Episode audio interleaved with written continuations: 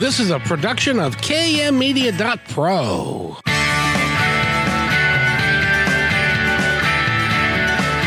Welcome back to Positive Talk Radio. Our goal is simple, to explore evolving ideas one conversation at a time. So come on over into our world. I know you'll like it, because on today's show...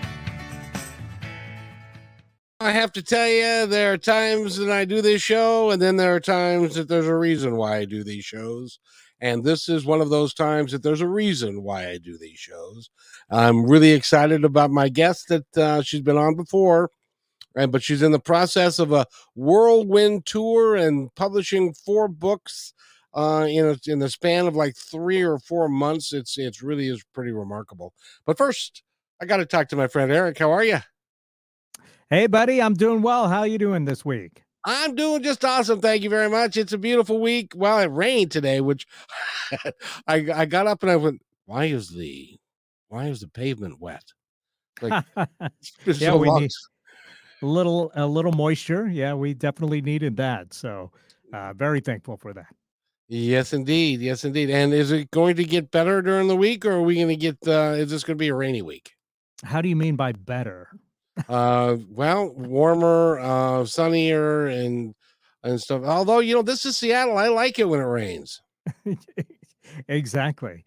Uh yeah, it looks like we've got some a uh, couple cloudy days here, and then some more sunshine towards the end of the week. So yeah, just perfect summer weather here in the Northwest. I that's why I live no here. Heat advisory, where nobody's dying from the heat. No, like uh nothing on fire, and uh no smoke. So, you know, here in the Puget Sound, we have really picked the the best hand of cor- cards that you possibly could uh, for the summer in America. I couldn't agree more. And that's, that's again, why I live here. And uh, and hopefully we can get through August without there being any smoke. We can Fingers crossed. Yeah, absolutely. Fingers crossed. Absolutely. Well, Eric, we've got a, a great guest. She's been on the show before, and the reason that she's back again is because she's in the process. I can't imagine uh, putting out four books in like a four-month period of time, and but it's amazing what she's what she's accomplished and uh, and stuff. So we're gonna we're gonna talk a great deal about that. I'm she just she, I I just love her to death. So. Um, it, In, in a um, friendly kind of way, if you know what I mean. So, yes. So let's let's actually get right into it, because um, I honestly believe that the young lady that we're going to talk to now, there's a reason why she's done what she's done, and the reason is that she was told to. And we're going to get into all of that right now. Sonia Palleck is with us. Sonia, how are you, my friend? I'm so good, Kevin. Thank you. I love you too. I do. Well, well, you live in a whole different place than I do. Now, you're in, are you in Canada? Yes, I'm in Canadian land. I'm in London, Ontario. That's where I'm sitting right now. The oh, very weather. Nice. And is it, what's the weather like there? It's beautiful right now. Yeah. A storm passed through earlier, but they, it's, we have gorgeous summers up here. So it's nice. Oh, good. They won't let me into Canada, I'm afraid. Oh, they, yes. you you got to have somebody that invites you in, and you got to have a job, you know, cause they're, they don't want the people like we have in Seattle, which a bunch of people are um, intense. and and stuff on the sidewalk, if you can believe it or not. Yeah. Um, so in any event, but I think that's everywhere. I think that's everywhere right now. I'm afraid so. I'm afraid so. But I'm so glad that you're here.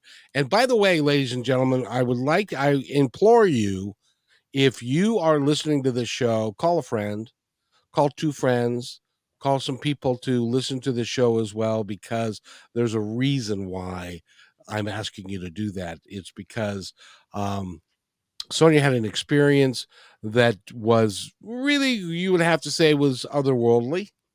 Mm-hmm. And um, and she has written um, a, a, a story about, well, it's it's a story about herself, but it's also about about really humanity and and what we all go through in in the course of our lives.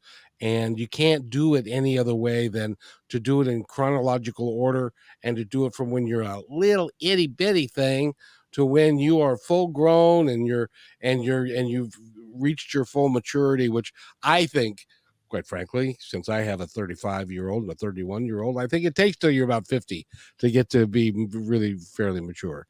Uh, in any event, um, can I can I tell this part of the story? I love this part of the story. Absolutely.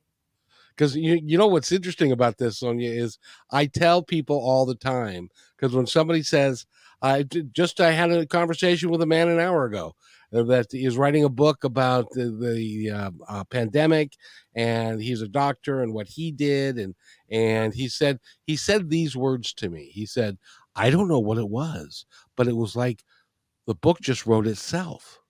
I didn't really feel like I was doing it. Just, just appeared on paper and just wrote itself. And, um, and that happened to you because one morning, and this is how I tell the story. You tell me if I'm wrong. Uh, one morning at four o'clock in the morning, you heard a voice, and the voice said, it's time to write. Yes. And the voice came from somewhere. And it didn't feel like it came from inside you because you actually heard the voice. Yep. And so you, you, you got up and you, and you checked around your house and in the closet, that was so funny, in the closet and stuff. And then you, you, you couldn't find anybody. So you called your therapist at four o'clock in the morning. I, I want that therapist. She texted you back, didn't she? Yeah, she did. And, and what did she say? She said, what did they say? Uh, because I said, I thought I had schizophrenia because I heard a voice outside of myself. And she said, what did they say? And I said, they said it was time to write. And she said, then go write. The most profound thing that I can think of for somebody to say is, well, if they said so, maybe you should. Yeah. And so pick up the story from there. So it was four o'clock in the morning, and you decided that you were going to honor what had been given to you. And so you started to write. Yeah, I just sat down. I sat in a chair. I lit a candle. I said a prayer. I asked that whatever would come from this would be for good, that it be to do something well for the world. And I just held that pen over the page in my journal, and there was, was an empty page, and I had an empty mind, and it, and then I just wrote "Leave the Little Light On" by Sonia Palleck. It was March first, twenty twenty, because I wrote the date down, and and then I thought, okay, and like I said before, so what? That's what I thought. So what? That was literally the thought in my mind, and because I I didn't have one thought to do any of this, and I and then it just said Athena took the great painted stairs one step at a time. And I I just paused after that first line, and I thought, oh, Athena, that's a nice name. But I had no idea where that came from. I, I had no concept of Athena or what the story was.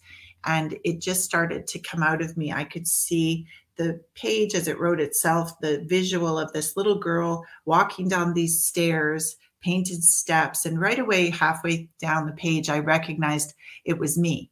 I was three. I was in our childhood home. I was going down the stairs, and I just kept writing. It was the whole scene of this trauma, I guess, where um, I was supposed to go get my dad across the street, and he backed into me with his cigarette and butted his cigarette out on my wrist, and then said to me, you know, you're fine. Stop crying. It doesn't hurt, you know, brushing it off. What are you doing here anyway? And, uh, you know, that sort of set the tone for the book. It's sort of like the synopsis of trauma, of a, of a sort of brainwashing that we've all been through is, you know, invalidating your feelings um, after you've suffered something, and then going one step further and being blamed for it.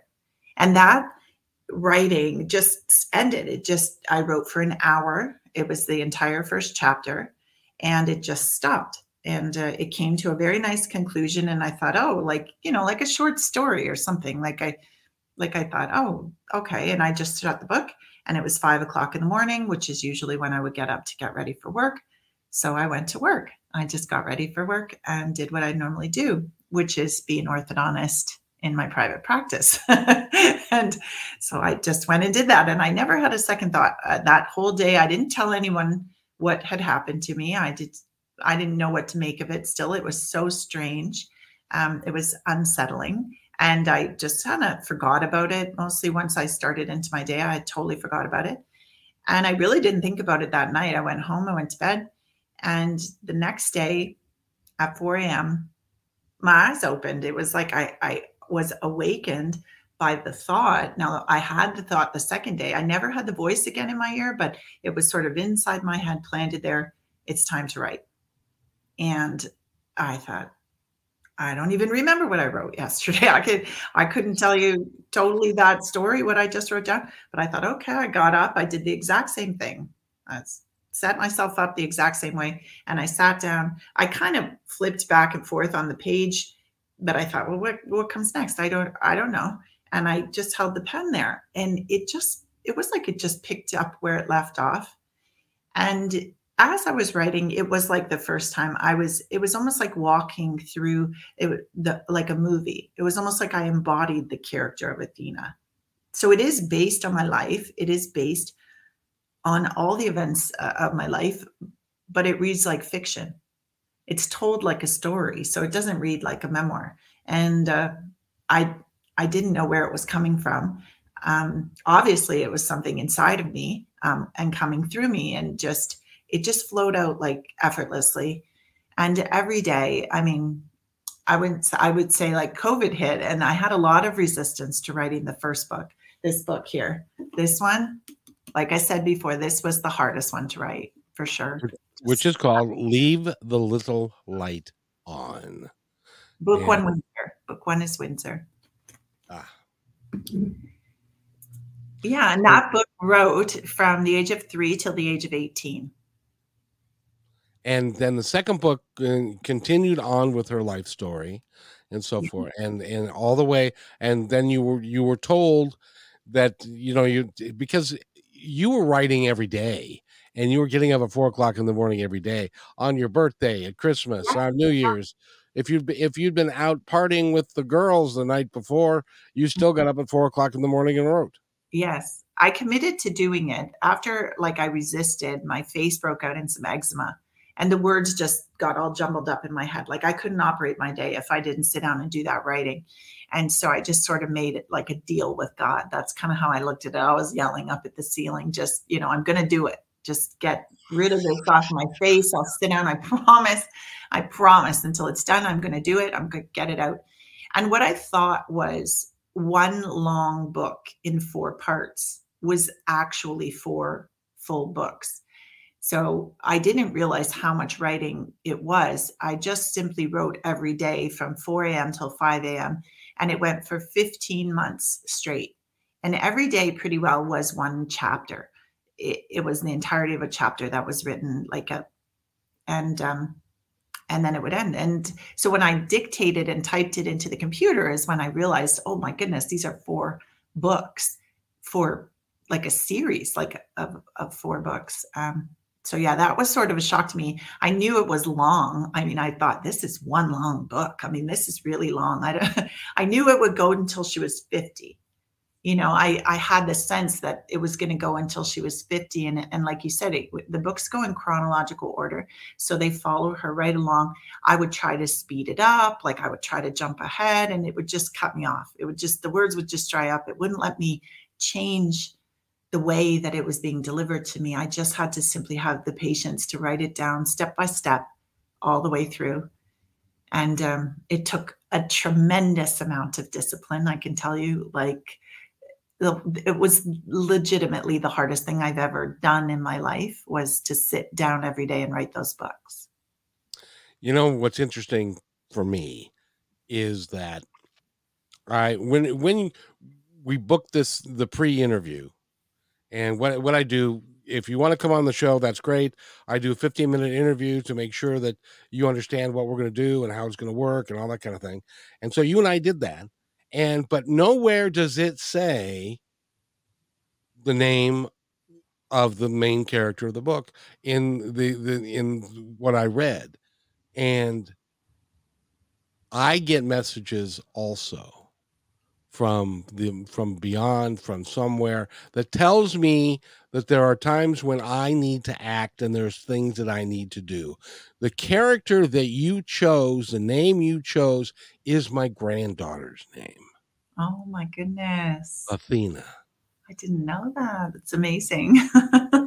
And it's not, well, it's, it's in my world, that's how it rolls, which is why I wanted to talk to you uh, again about the process of, of it and, and how it all worked, because I believe that we get messages from another source, from the source, from the universe, from God, whatever. I don't care what you call him uh, or her, um, but you get it continually.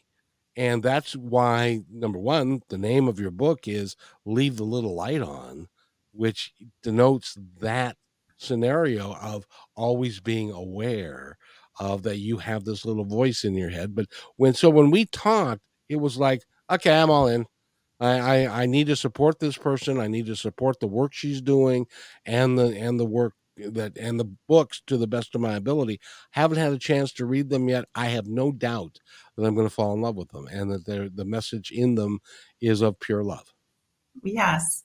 I think that the books are a new love story for humanity, that the movement is from one that we've been conditioned to believe, which is true love, happily ever after, the princess tale, which is selective, which is only for a few, chosen few, and implies, you know, you need saving and, and you're in peril, to one love and peacefully ever after, which is for everyone.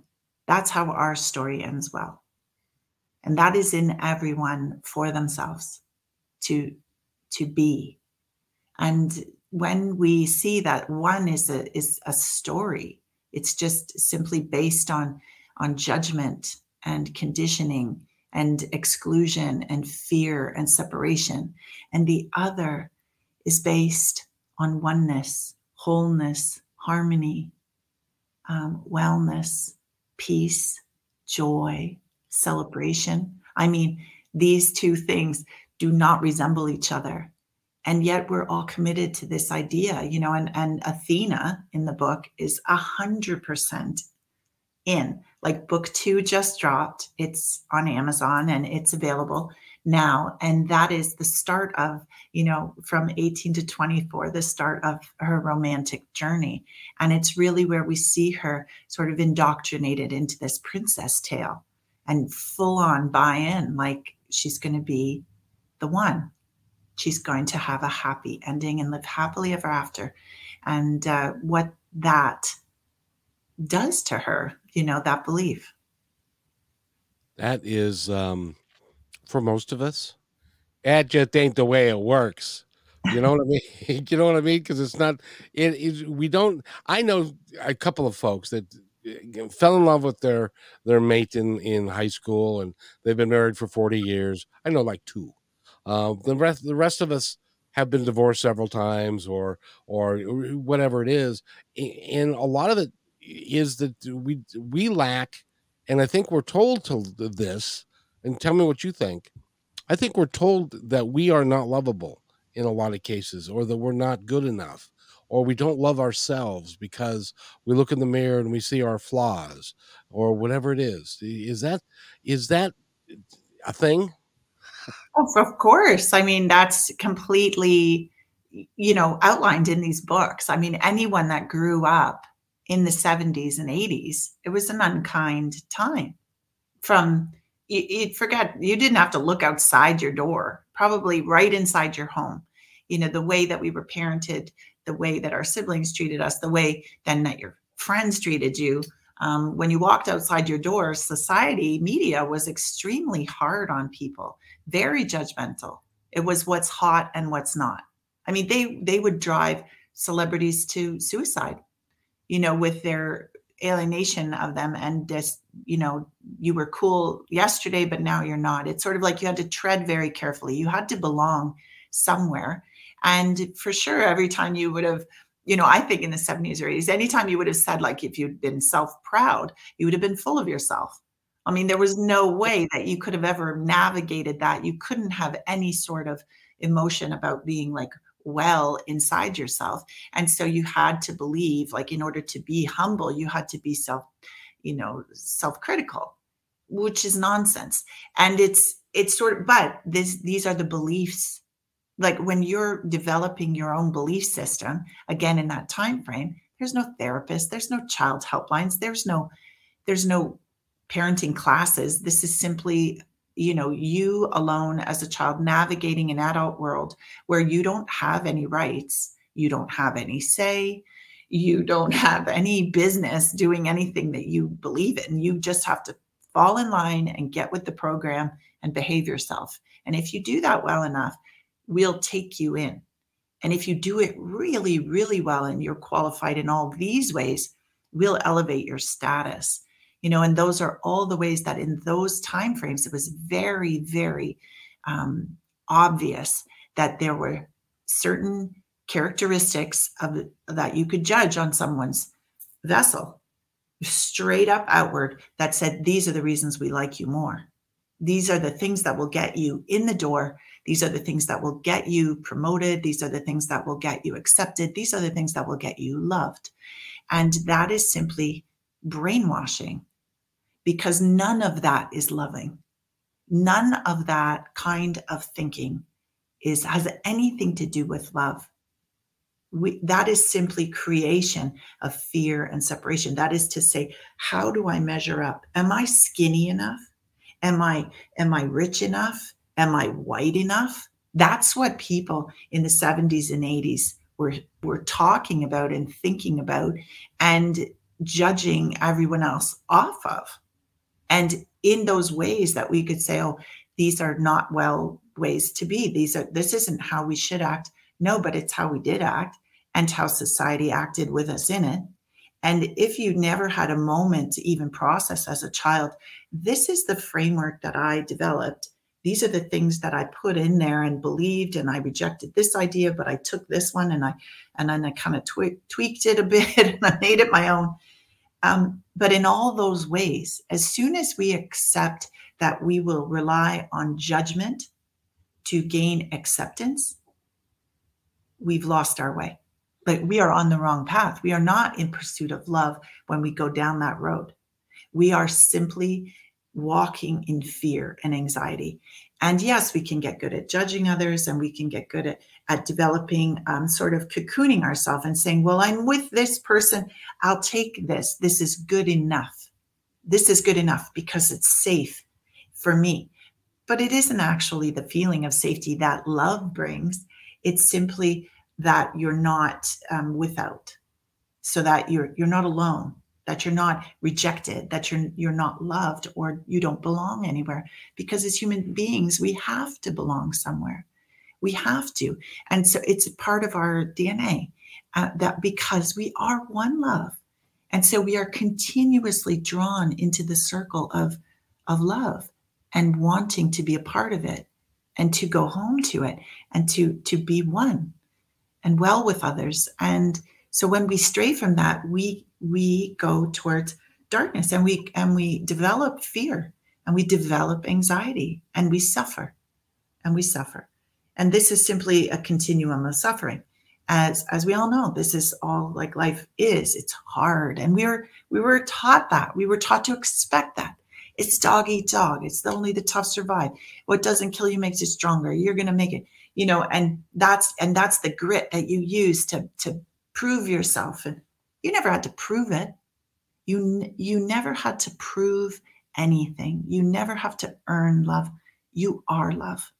The second we land on this planet, we don't have to prove ourselves as humans. We don't have to earn the right to be here. We are full on equals.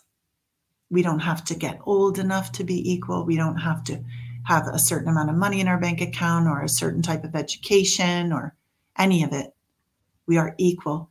And if human beings could pause just for a second and ask themselves, what belief system have I adopted? What belief system was given to me? What did I siphon through and take into myself? And what am I relying on to make my decisions and my judgments from there? Because if you're judging yourself, if you're hard on yourself, if you're not loving to yourself, you can't possibly be loving to others. It is because we're one. If you have mean talk going on up here and you're negative to yourself, that's that's to the extent that you can love another human being. You can't argue with me that, oh, you love others, but you're mean to you. You might do nice things for other people. You might have acts of service and do something kind.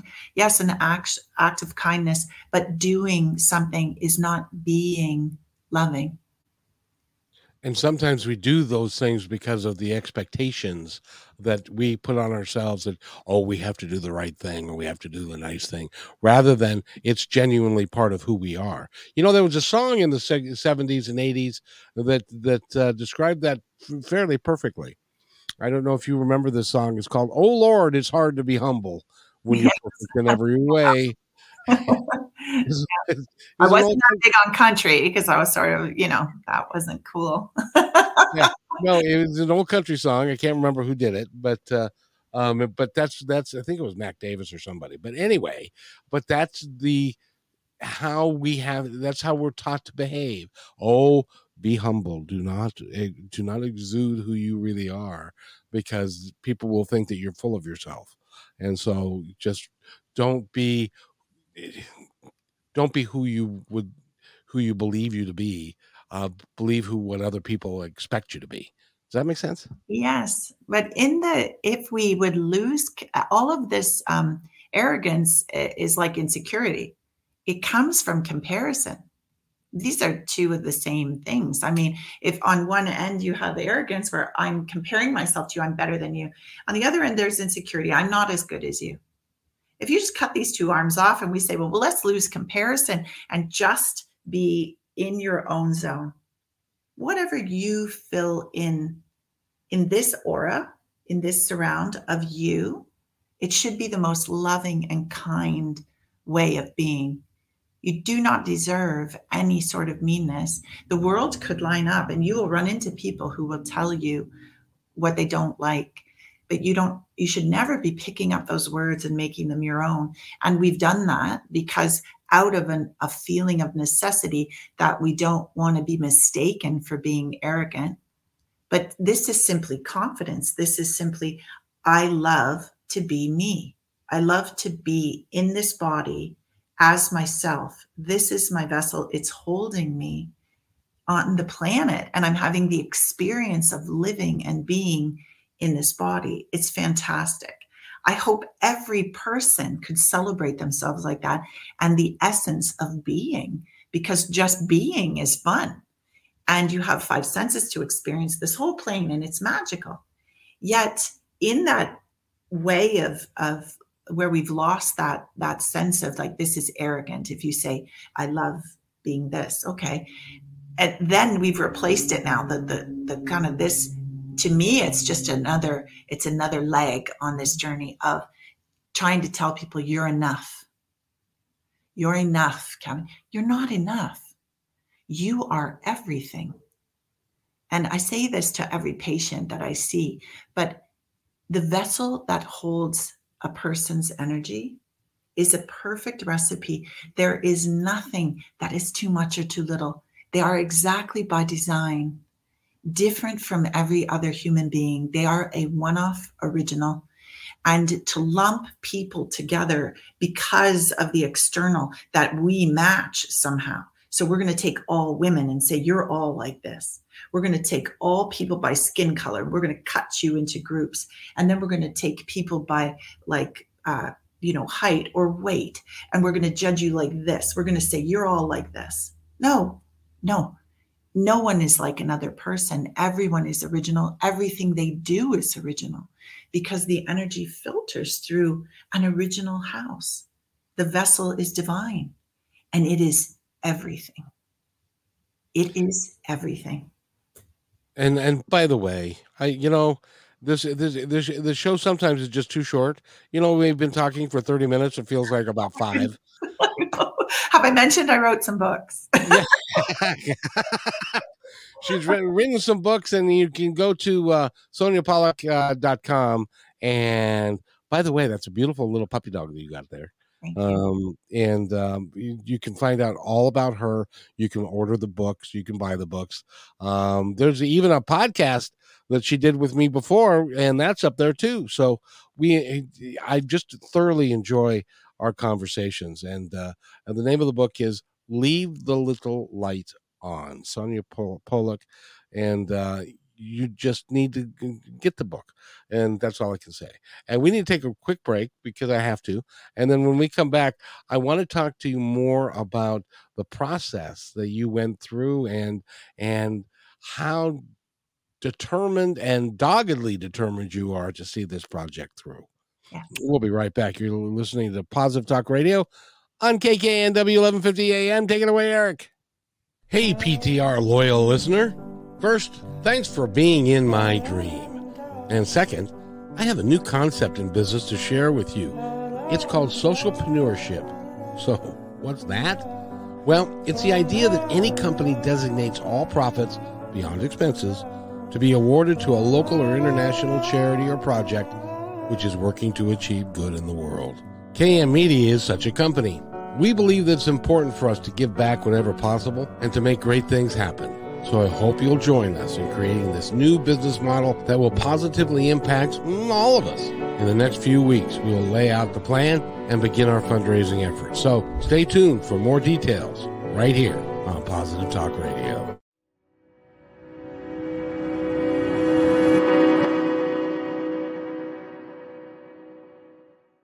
When you want to say more than words communicate, you can with flowers. Your custom boutique floral studio in Bothell, Washington is a natural design dot com, connecting you to nature through the language of flowers. Where your people are is where our flowers are beautiful.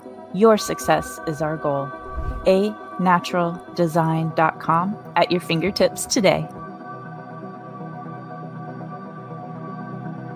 Hey, thanks for listening to Positive Talk Radio. Did you know that we're also a media production company? Well, surprise, we are. We can create all kinds of audio, video products to fill any need. Please visit K M media dot pro backslash our dash store for a complete list of products and services. In addition, do you need a great voice to add to your own website or any other project? I know that we can add depth and quality to your work. I've been told more times than I can count by many professionals in the business that my voice adds to the quality of the presentation. So let me create something for you. Please contact me at Kevin at K M media dot pro and let's create something great. And welcome back to Positive Talk Radio. Speaking of creating something great, we are creating something great here today.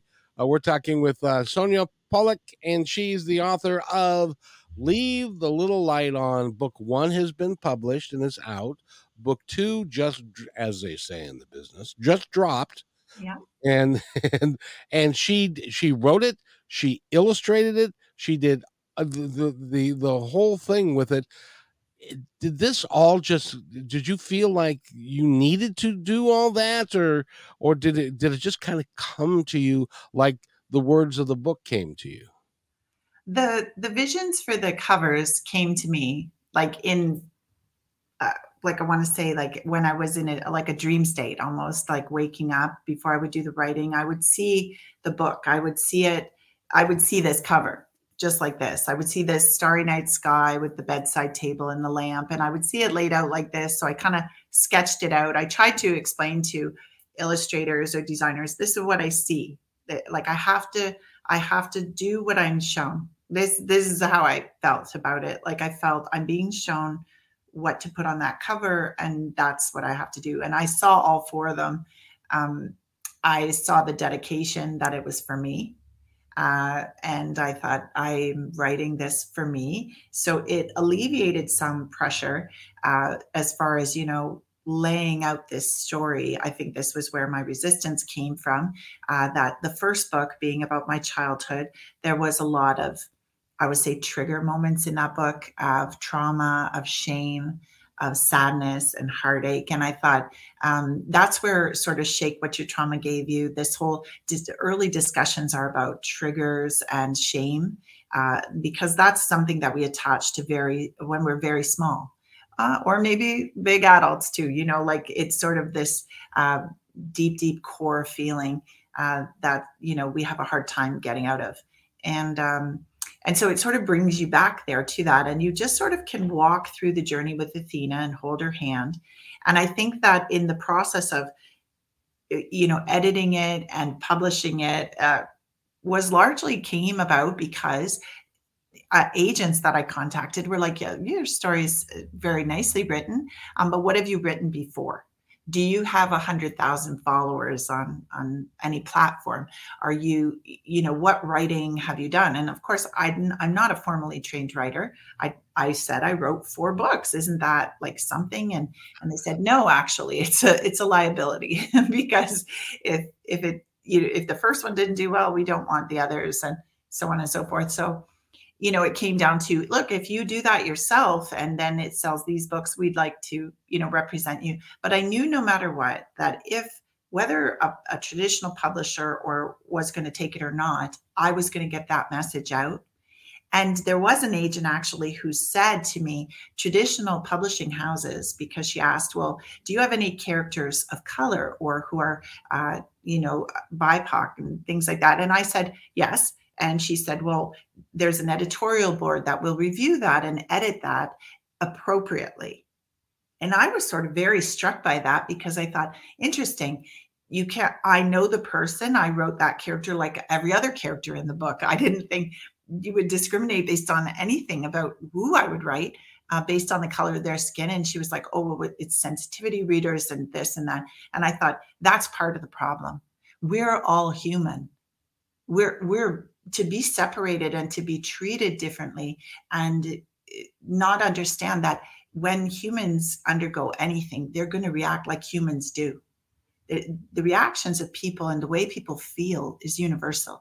And that's why people connect to Athena, because Athena isn't written like a hero. She's not a romanticized version of me. She's a real gritty, real version of a person. Like she's written as a human being. And I think that's why universally people relate to her, because she's all of it. She's flawed and she's well-meaning. She's selfish and selfless. She is brilliant, but also somewhat life stupid and makes idiotic mistakes and choices, but based off of an ill-advised belief system that she's adopted. And, and I think that this is the journey of every person on earth. And I think that faced with all of our choices, there is an outcome. And then to reflect on that outcome and, and take another step forward. And I think what Athena represents is that energy of love, is that overwhelmingly Athena loves love. She knows that where she's growing up is not loving. And that is the truth that she clings to, that this isn't it. This can't be it. Because it isn't, it isn't making her feel safe and well, and she she longs to feel this this and to to um, have love in her life, and so she's going to find it, and uh, wherever that is, and and these are, this is the journey. It's just sort of where she goes and where she looks. So, am I inspired to bring that message to the world? Yes, because in my own life, in my own journey of healing, of where I had to look to find it. My life had to burn to the ground for me to rise like a phoenix and sort of say, I've done everything I could get my hands on. But why was it so difficult for me to see what was there right all along? And if I could show the world what is right there inside of you, if you could mine the, the richest treasure on earth, it lives inside of you. You are sitting on it. It is everything because you are everything. Love is what matters. And it frees us from what we've been brainwashed to believe, which is that we're enough, that if we act a certain way, we'll be accepted, that living with fear and anxiety and suffering is part of it, and that we will shun all of that in order to just be peace and to to see others, help them to alleviate their suffering. And this is really where I'm at. It's like, I will tell the next person and the next person, because I, I, my truest wish is that, that people ha- see themselves as they really are and stop suffering. You know, when you are, have four, the four books out and you are a New York Times best-selling author. and, and all and you got more books than you, you know that, right? Yes, I th- I feel I do. Yeah. And that's so this is all this is is the jumping off point to a career. I hope you don't like your practice too much because you're going to be too busy. I um, love my practice. I love my team. I love everyone. And well, they, you can still they can still work for you, but you're going to be doing other things. But And and the the reason that, that and I said this before in our first interview, but it bears repeating, what you did in this book is what is what all of our lives are like.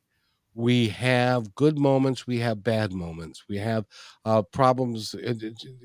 My brother hung me by the neck when I was ten years old. You know, things like that that just happen to you, and but.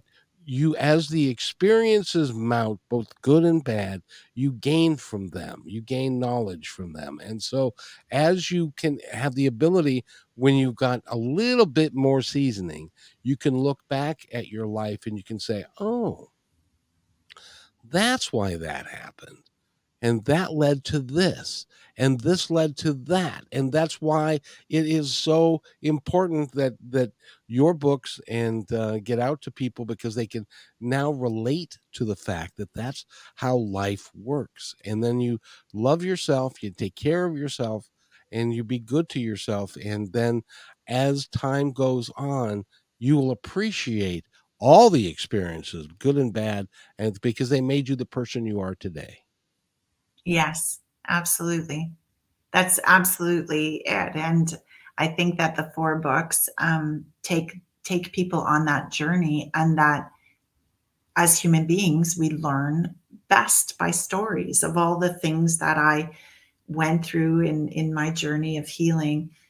Stories are so helpful when someone would explain this happened to me and this, you know, so-and-so this.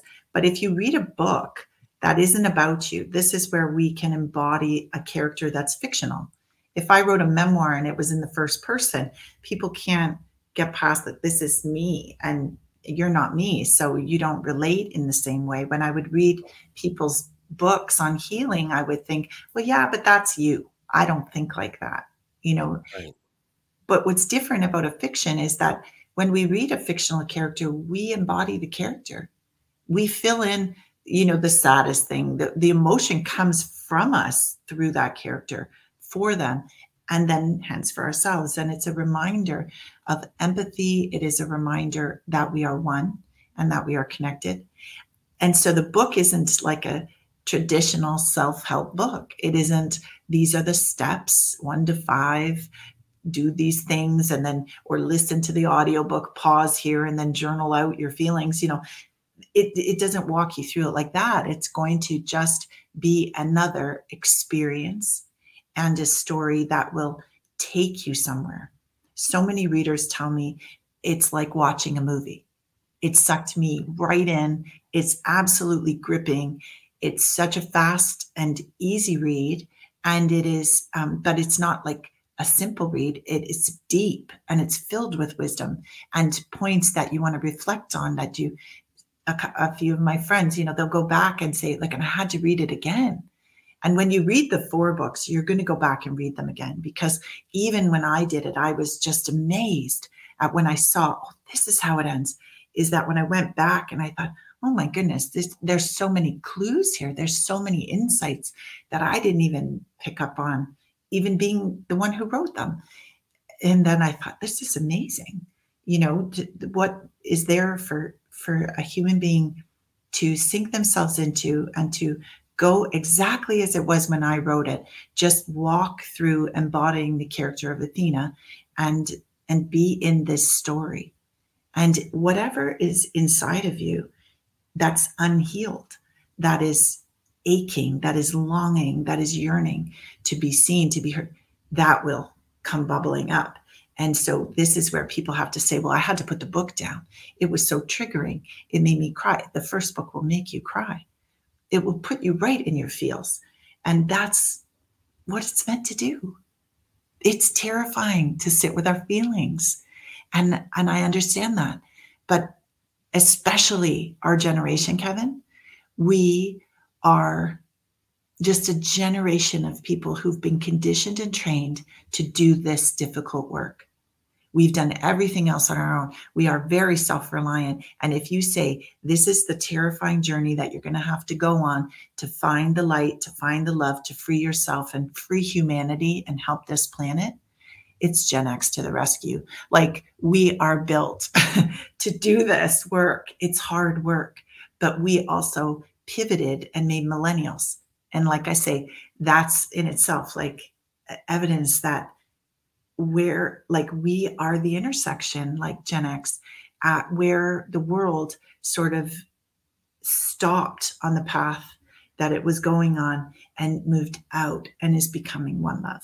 And I really and truly feel that in my heart. I, I hope everyone picks it up and reads them uh, to share in this journey that we're all on together. I truly believe that we came here for a reason. And in my case, I know that the reason is to talk to people like you, um, to provide a platform for people like you to be able to communicate and to get the word out about what's coming. Because I really honestly believe that we can't continue doing what we do, we're doing. It's, you know, it, what is it? That, uh, That old saying uh, it escapes me real quick, but it's it's like, oh, uh, doing the same thing is, and expecting a different result. We can't continue to do the same thing and then expect a result that we can all be proud of. And the the one thing that, that struck me with, with when talking to you is that if we as a society, if we as a people could recognize that we are all one, that we come from the same place, that doesn't matter if, or what our color is, who we love, how much money we make, what we do, we are all one. If we could recognize that, it would change the world in a heartbeat. Do you agree with that? Oh, absolutely. People say, like, you know, there'll never be peace on earth. And if, as I say, one person, if one person is the change, you know, where Gandhi said, be the change. I, I love that statement. And I told myself that over and over. I thought, if I'm not well in myself, if I'm not loving on me, how can I expect the world to find peace? You know, if I'm not peace, I'm, I'm literally riddled with anxiety at, at one time. And I thought, if this is just fear and anxiety, what do I expect out in the world? What's going on right here? And this is what I can control. And this is what I can love and help and heal. Then I have changed the world, because I am everything as I am, as are you, as is every single one of us. And so the belief that you alone cannot change the world is incorrect. You are the world. You are an embodiment of all, because we are one love, and that is inside of you. If you heal that, you have done your part. This is like, I'm imploring everyone to say, it isn't make someone else change the way they are. It is look deep inside yourself and become the change. Be the change that you want to see in the world. Be peace. And that journey scares us. It's terrifying, because at the end of that journey, right, blocking us is the is our deepest fears. And in our mind, there's nothing worse. There's absolutely nothing worse. We would act out. We would go murder. We would go pillage, rape, kill, do all these things that we do, hate on others, before we would sit in this terrifying feeling of fear. And that is where we need to go. And we need to just literally ask yourself, isn't that possible? It isn't that where we're at is, it's, it's all by design. So, I mean, we've changed it. We've made it this uncomfortable. We've made it like we've done this to the, the whole operation. We're squeezing it out, and that's how we feel. And we are faced with this now presence of this situation to make these choices. Where do I go from here? Why is it so difficult? Well, it's because as children, we were brainwashed that we could not have a voice. We could not hold an opinion. That's exactly what brainwashing is. It's, it's don't cry or I'll give you something to cry about. You better not talk back or you got corporal punishment. There was a visceral, physical fear of speaking your truth. And so as a generation who's now running things, the large majority is silent. It, we sit silently because we do not feel that we have the right or the audacity. This generation does not fight arrogance largely. We fight being enough. We have to convince ourselves that we're enough. It's like you have every right to stand up for yourself and others. You have every right to be loved and to be loved, to feel safe and protected. You, you have every right to speak your truth. Every human being does. They have the right to do this and to explore their feelings as they, as they are ready to. And it's like just knowing this, overcoming the fear that you will be in trouble, that you will have repercussions, that you will create uh, consequences. That's the fear that that largely the adult population has to overcome. That knowing that the right thing to do is to heal and go inside yourself. You're not in anybody's zone here. Go inside yourself and do this hard work and heal the planet. That's the way in. It is in you. You, you can do it. I believe in you. I believe in every one of us. You are sensational. I, I just, I just have to say, I, Thank um, you. you are at, you are at the very beginning of a a really dynamic uh, presence in the world, because this is the message that is so needed.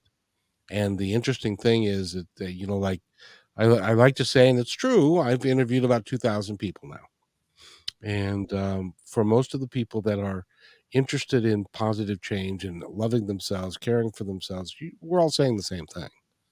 It's not a matter of, of you need to change so that I can feel better about me.